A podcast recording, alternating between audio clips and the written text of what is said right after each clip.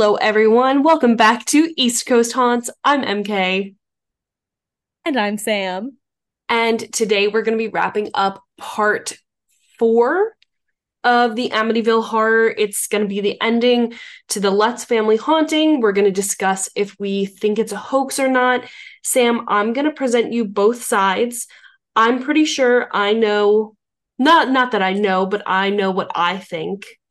Um and so I'm going to give you you know the reasons for people thinking that it's a hoax and the reasons for people thinking that it wasn't a hoax and I'm going to see what you think and then we're going to see if we kind of are on the same page. As of right now, where do you stand? As you know, because this is actually the third time we recorded this. I don't know if we've been having like some demon like something is messing with our the the platform that we always use to record has not been working. So we are on Zoom now. Um and hopefully this will be better. But fingers as crossed. You know, as you know from the last two times, I am slightly leaning towards this being a hoax. And I don't know if that's what I would have thought um that I would have ended up choosing at the beginning because everything seemed super creepy and I guess kind of believable in the beginning, but the farther we get into it, the more I'm seeing that there was there was definitely a motive for uh money here because you know it became a book and it became a super successful movie. So I don't know. I'm, I'm just I'm a little bit of a pessimist in this, or a, a not a pessimist. Uh, I don't know. I, I'm I'm healthily skeptical. I think of the okay. whole situation.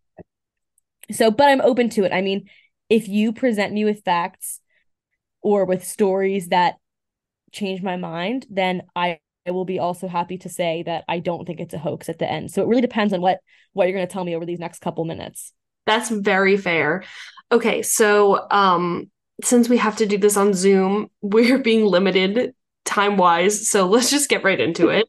Um the All last right. the last we left off with George and Kathy, they had decided to bless the house on their own. They did kind of like an impromptu like exorcism, which is really not a good idea if you're not um well, DIY exorcism.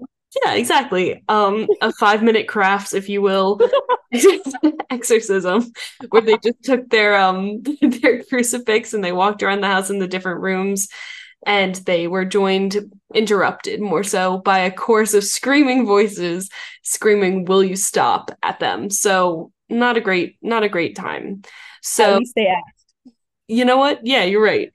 At least they asked before uh sending in the the big kahunas, as we'll see this episode. they send in like the the um what do you call those boys? Like the the big guys, the backups. What do you call them? Henchmen? I don't know. The the like I, I, don't know what I'm trying to say. They send in the big kahunas is what's what's really the spirit realm has decided that it's done messing around. So they're going to send in their strongest players, is what I'm trying to Fair say here. Fair enough. so, um, let's go to January 9th, 1976, and Father Mancuso. Oh, also, just a note I do know that Father Mancuso is not the priest's real name.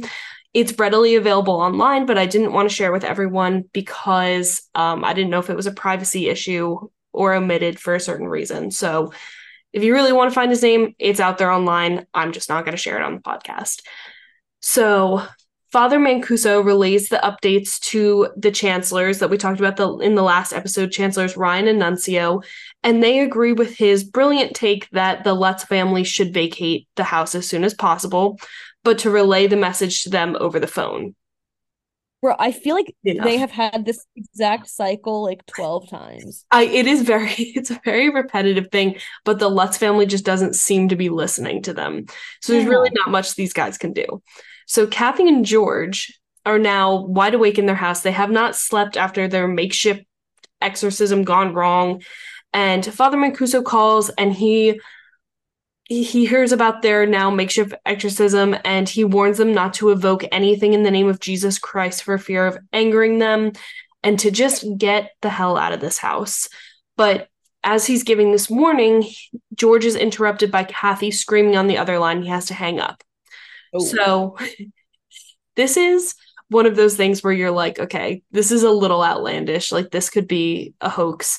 But the walls had begun to ooze green slime Okay. So, so Oh, you know the scene in Ghostbusters when they're running around the hotel and um Slimer is just like throwing up on the walls. Oh, yes. Yeah, that's kind of what I imagine this like. Okay. So it looks like jello.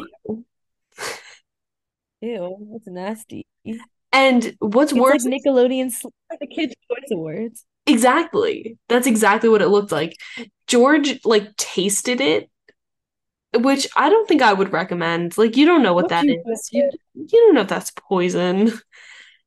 Maybe give it a sniff, but let's not let's not taste it because even if it's not something supernatural, it's You don't know probably a toxin. Or like sewage. Yeah. And he said it tasted like nothing. So Kathy's had Okay. it up to here. She's like, Yeah. we gotta go, which caused George to fly into like a fit of rage, which was not like him. So he ran into every room screaming and demanding that the spirits get out, which woke the kids up. And they all huddle- huddled with Kathy by the fireplace. And this whole outburst, him running from room to room, was also witnessed by Sergeant Al Gionfriddo, who was on rounds in the neighborhood and could see him in the windows. So he was like, you know what? That seems like a family affair. Not going to get involved, but, you know, just make a little mental note of it. Okay. So Maybe eventually, he should have gotten involved. I think they might. They might have just wanted to do a little wellness check, right? Yeah, domestic dis disputes are called in all the time, right? Like why? Well, whatever. Uh, whatever. you would hope so. They're don't bigger. So eventually, Kathy just went to bed, where she was overtaken by a strong urge to bless the house again. She had to like kind of fight it. And George was reading the Bible in the living room. And he begun to feel really hot. And that's when he looked up and he saw the flames in the fireplace reaching for him. So he gets up like to get away from it. And as suddenly as it started, he starts to feel freezing. And he turns and he looks over his shoulder and he sees like a cold mist, like kind of the one that you would see on a cold morning, going up the stairs and leading into Missy's room. So he mm-hmm. obviously runs up the stairs and he throws the door open, and her room is absolutely freezing. All the windows are open, and don't forget it's January. So mm-hmm. he screamed and woke Kathy up, who went to go check on the boys, who were also in an absolutely freezing room. And they were quite literally, all three of them, freezing to death. Like that's how cold these rooms were. So Wow. parents grab them, put them in Kathy and George's bed to like warm them up, and they all kind of sleep together as a family. And from here on out, they kind of are all sleeping in the master bedroom. Okay. Safety in numbers. Yeah, fair enough. So January 10th, Kathy's mother comes back for a visit, and Kathy wants her opinion um, on some welts that had been appearing on her abdomen, and they kind of appeared overnight, and they were like in the form of slashes. So it looked like slashes, but they were almost welted up like a burn, um, Oh, which is really weird. And then when Kathy's mother went to go touch one of them, she burnt her finger. okay. This is, come on now. It's time to go. It's it is time It's to go. time to go. And so this is the start of like a severe paranoia for Kathy. She felt like someone was constantly watching her whenever she was like naked in her room. So Ooh. I know, very creepy. And now you and I are going to laugh at this next part just because we know now that this is like probably the last thing you should do if you're ever in a haunted house. But um it's the 70s. We don't really know a whole lot about demonology. It's not like a super popular like genre, you know. Really the first horror movies had just started coming out, like The Exorcist was about to come out. Um Jaws had just come out the last year, but this wasn't like a very popular thing in like mainstream media. Right. So just keep that in mind. Um, George went to the library and he checks out a book on demons. And he spent the entire night trying to read their names out loud, Oh, pronounce their names. bro. George. So, this is just a disclaimer for everyone listening to the podcast.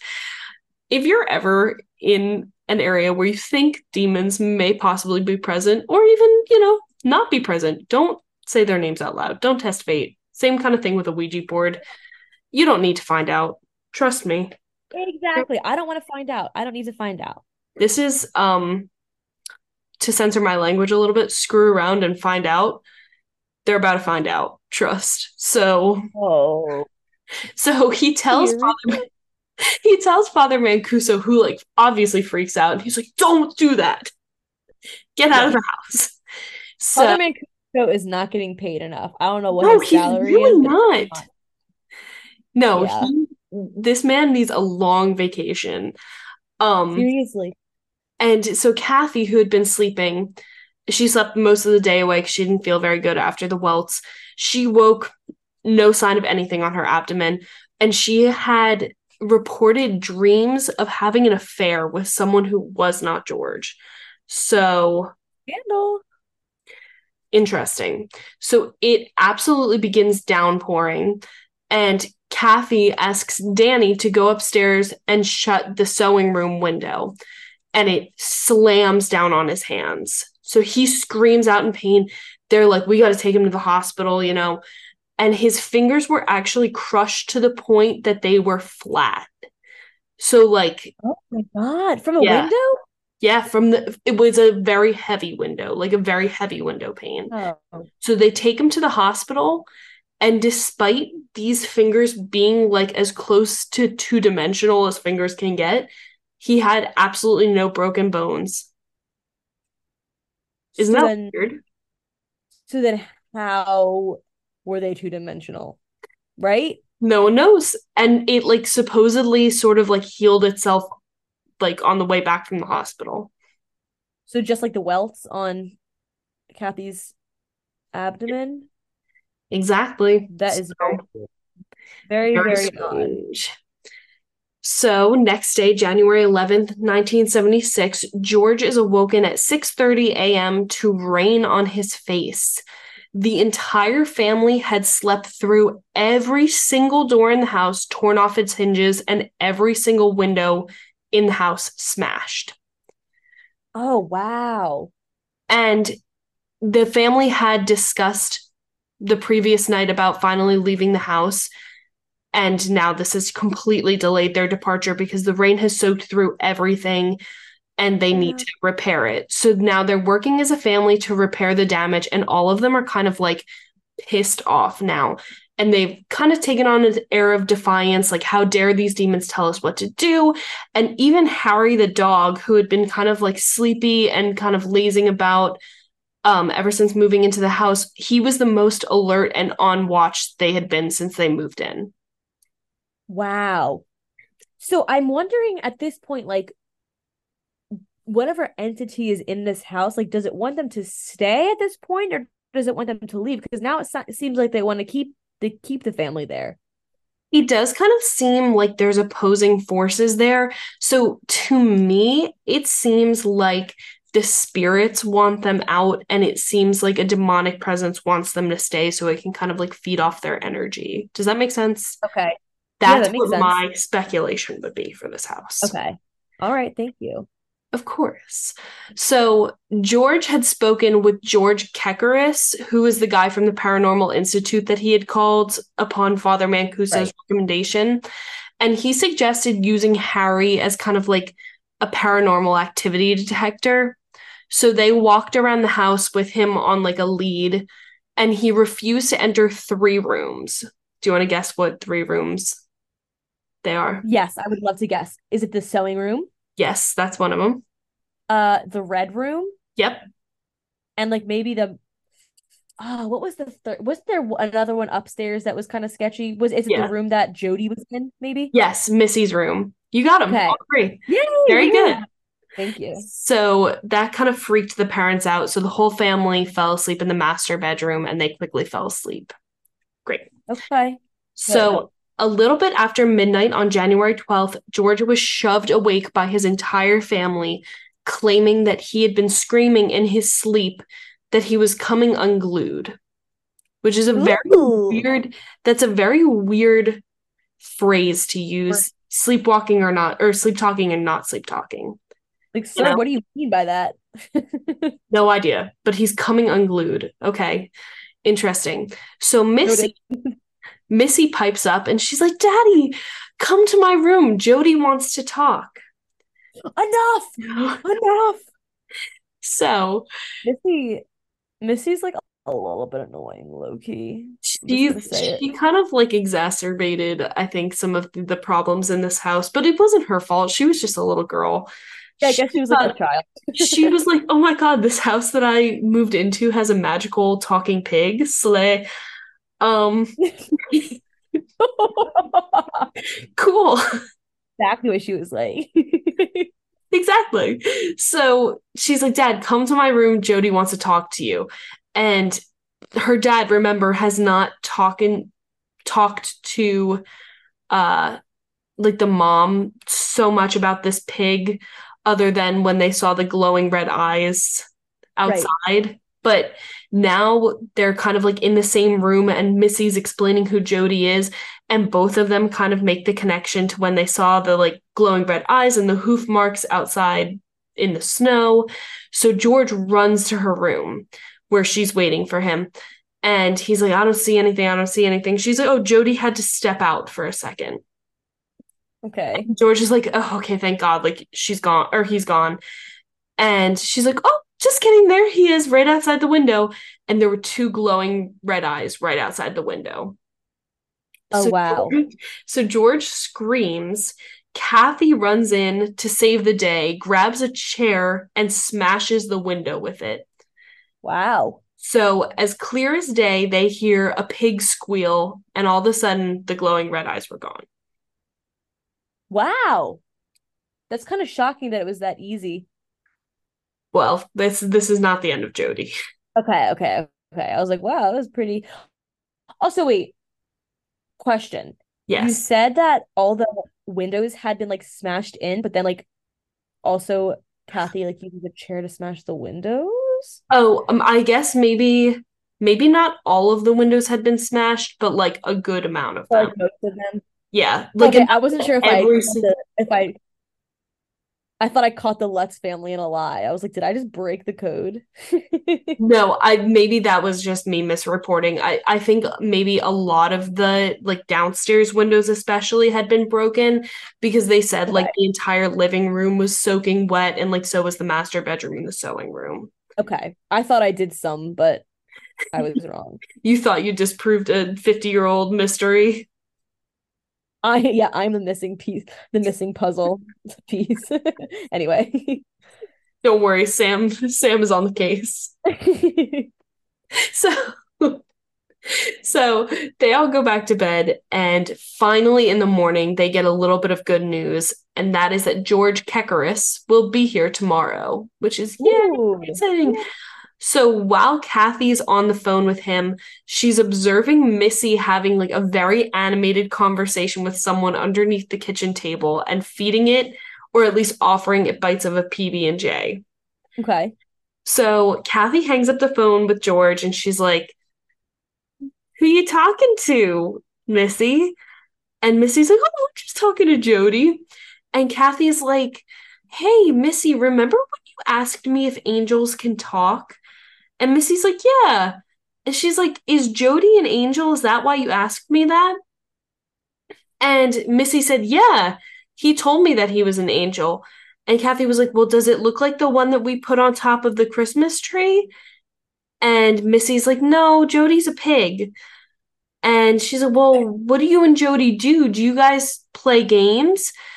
And Missy's like, No, but he tells me about the little boy who used to mi- live in my room. He got sick and he died. And Kathy's like, Oh? And Missy continues and she's like, Jody says I'm gonna live here forever so that I can play with him. Okay. so Well, my first of all, why was this conversation not had between mother and daughter like a month ago? Like when I don't know. I guess because they finally kind of put it together last night that like maybe that there was like an actual entity that their daughter was talking to and it wasn't just an imaginary friend. Right, exactly. Yeah. And okay. Like what I'm I'm just wondering what Jody wants because like obviously Jody is very interested in Missy, but I just don't know what the end goal is. Well, I think it's pretty clear from this conversation that Jody wants at least Missy to stay in this house forever. So like right. in this house. Yeah, that's not good. No, that to that's me says that Jody is a demon, like 100%. Yeah. I'm getting yeah. so freaked out right now. And also like this is just another little point that like an argument that you could make um so demons like technically in Catholic I guess mythology are fallen angels. So if Jody's introducing himself to Missy as like an angel, it's technically like not a lie. Does that make right. sense? Because he was an angel. At some point, yeah. So anyway, that's just a little side note there. So of course that concerns Kathy and she brings it up to George that night and they're sitting in the living room talking discussing Jody and Harry who's back outside alerts them to something in the boathouse, but when they go out there, nothing is there. Okay. January 13th, 3:15 a.m. George oh. wakes up to the marching band again, but the family is sleeping through it. Somehow he falls back asleep through all the racket, and Kathy wakes George up a short while later, claiming that he was screaming in languages she could not identify until she touched him and then he stopped screaming and said it's in Chris's room which is really freaky but the next yeah. morning they talk to Chris and he tells them that he had to go upstairs to use the bathroom although that he was sleeping in their room because for some reason their bathroom was locked and when he got upstairs he could see through the floor into the master bedroom Wow. What? So okay. it was kind of like he was um like astrally projecting. That's what I took that to mean. Okay. But wow. there's never like an explanation given as to what that could have possibly been. Okay. So George, that's the last straw for him. Between that and Jody, there's too many incidents with the kids. So he packs everyone up into the van. He packs Harry away, and they all get in the van, and it won't start. No matter how hard they try, full tank of gas won't start.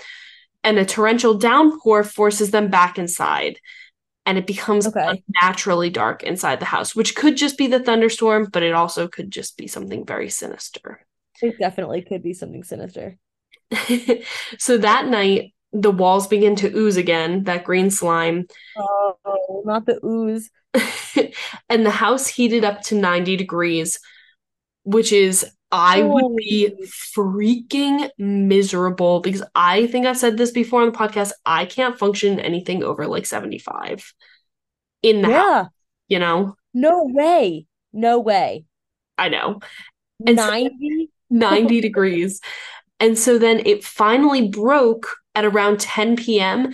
and the entire house dropped to around 60 degrees, which is freezing for a house is 60 wow. degrees is freezing. Wow. Oh my gosh. What is going on? Why did I like how they like decided that they were gonna leave once and for all and the car didn't start so they didn't just like like I would have just walked, right? Like yeah. walk at that point. I I but think whatever. I, I think I would have.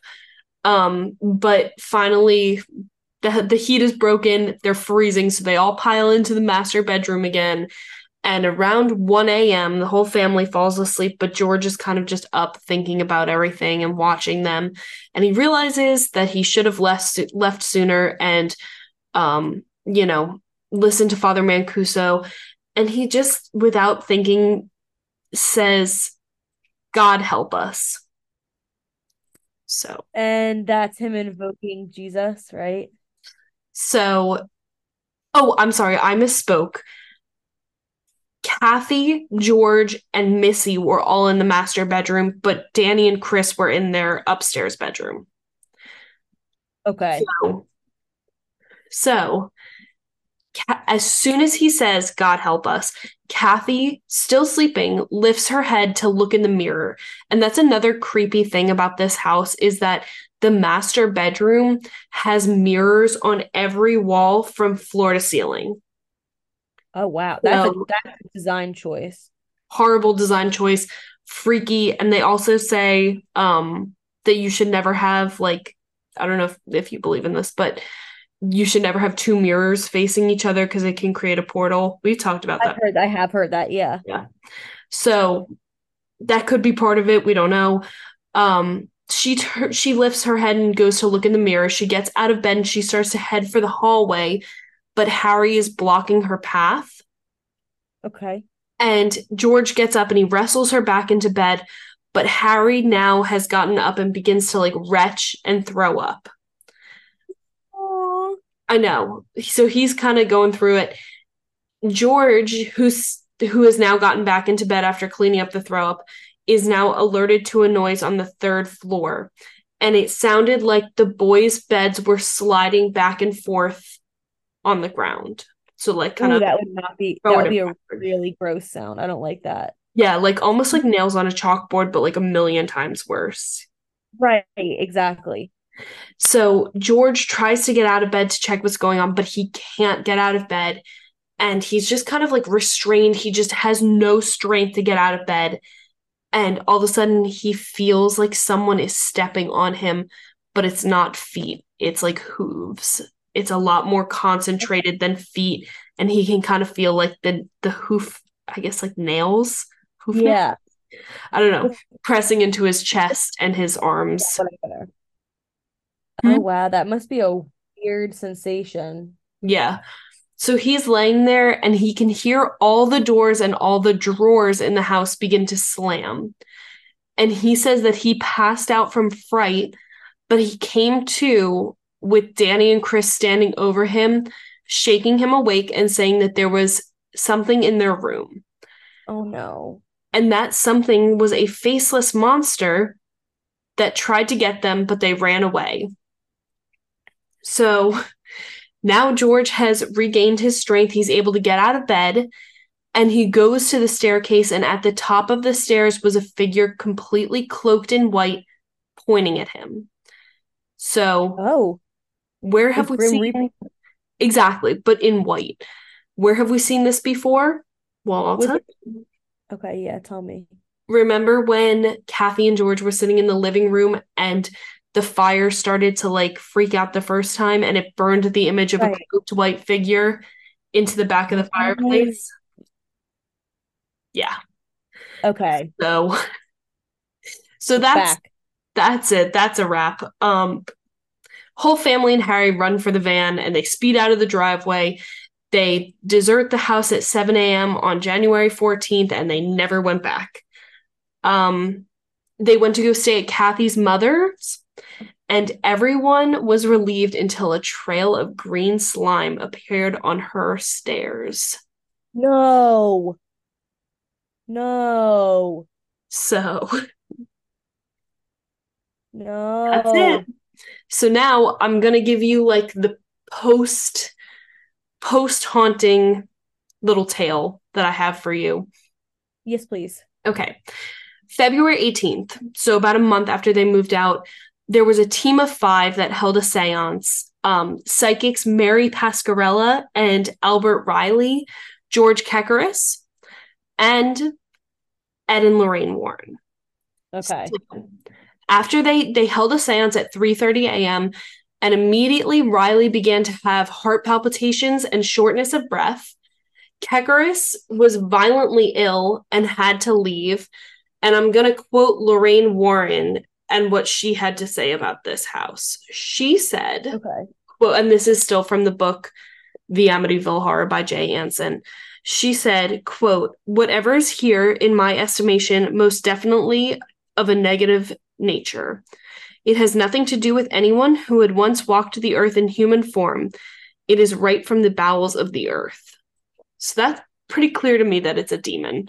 Right. right. She has detected a demon in this house, but one of the most, it's argued to be one of the most clearest, the clearest, one of the most clearest.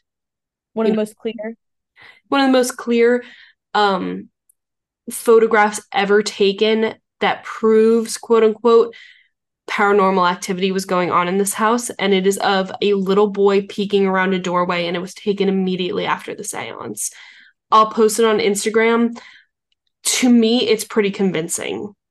But that could just be wishful thinking. I'll let I'll see what you guys think. Okay. Oh, and I'm, now, I'm honestly nervous to even look at it. and now um just a follow up on the family and some of the more important characters. Good Friday of 1976, Father Mancuso recovered from his little bout of pneumonia and he transferred to a parish that is far away from Amityville. That's smart. Good. Good for him. I'm happy for him. Missy still won't talk about Jody. It like freaks her out to this day. Um, but Danny and Chris can and will describe the entity that chased them from their room. Kathy won't talk about the house at all and George still insists that it was real and he warns other people about buying houses that are haunted or could be infested with demons. So that's the Amityville horror.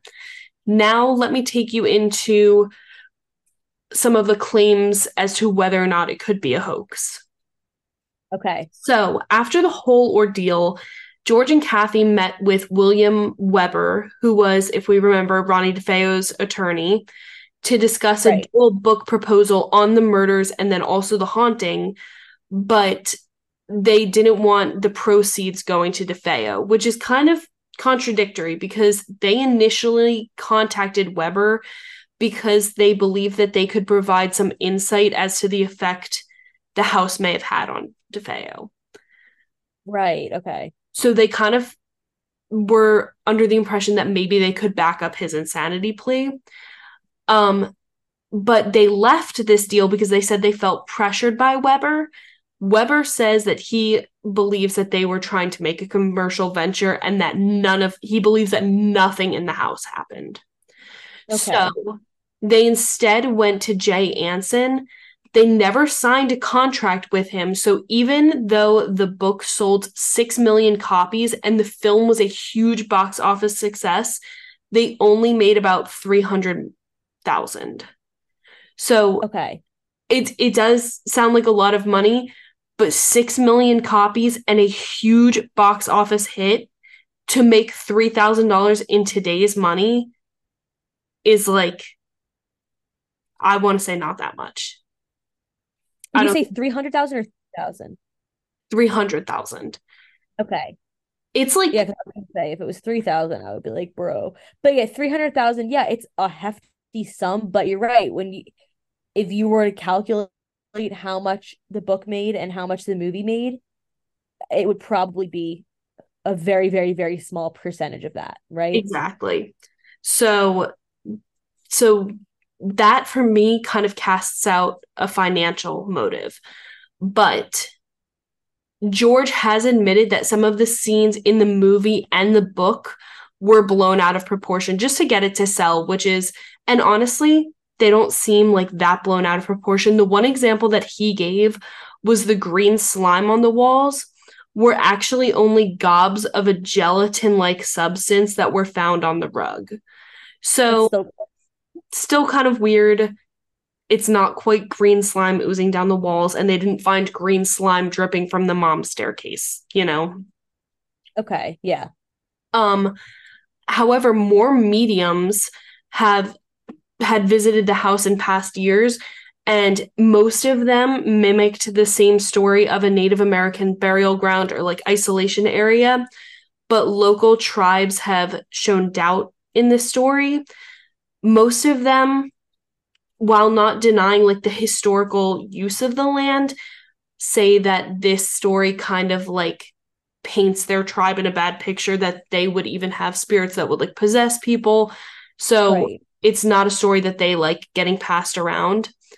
And finally, one of the other points that are made about the uh, whole thing being a hoax is that DeFeo actually came out in prison and admitted to lying about the voices to pad his insanity plea.